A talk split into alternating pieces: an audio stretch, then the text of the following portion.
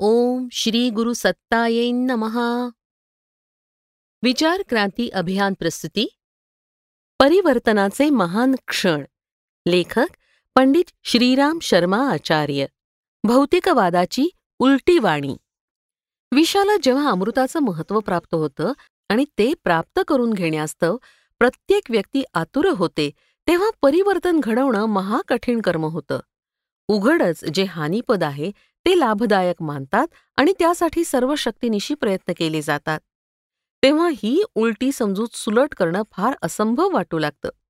प्राचीन काळी निदान सिद्धांत आणि समजुती यात तरी भ्रम नव्हता. प्रयत्नांची दिशा राजमार्गावर पावलं टाकणं ही होती पण आता तर सर्व काही उलटा पुलटा बनलं आहे.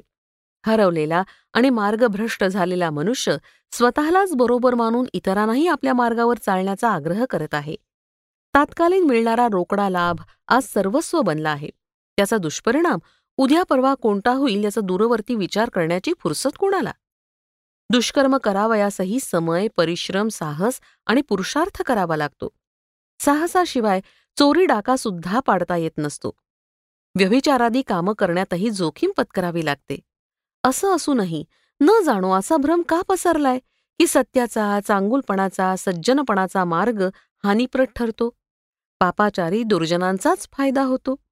या मान्यतेचे समर्थन करणारे आसपासच निर्माण होत असतात आणि ते पापाचार करून हातोहात फायदा उपटतात.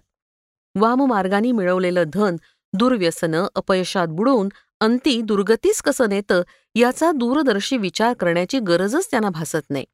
परिणामी ते स्वतः आणि त्याचे साथी सांगाती आणि कुटुंबजन सुद्धा पतन पराभवाच्या खोल गर्तेत जाऊन पडतात.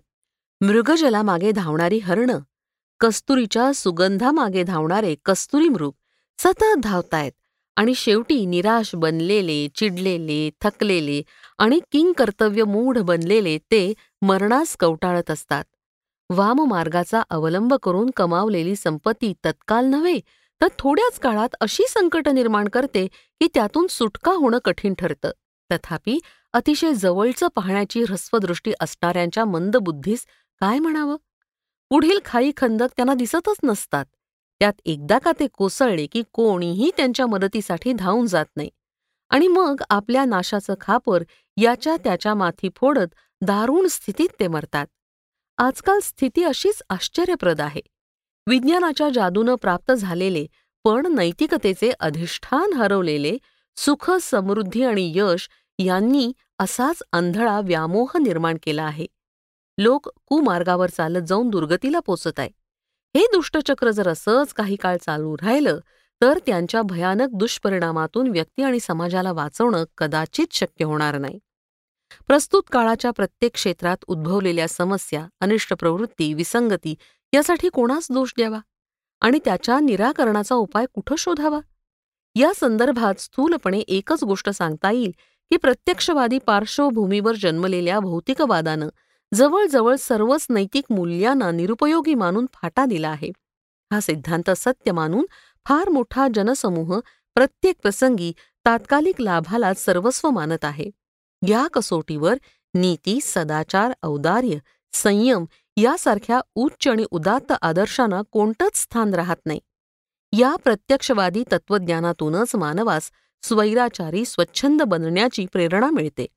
मानवी गौरवास प्रेरणा देणाऱ्या विधिनिषेधांचं पालन करण्यास प्रोत्साहन देणाऱ्या उत्कृष्ट परंपरांचा लोप झाला.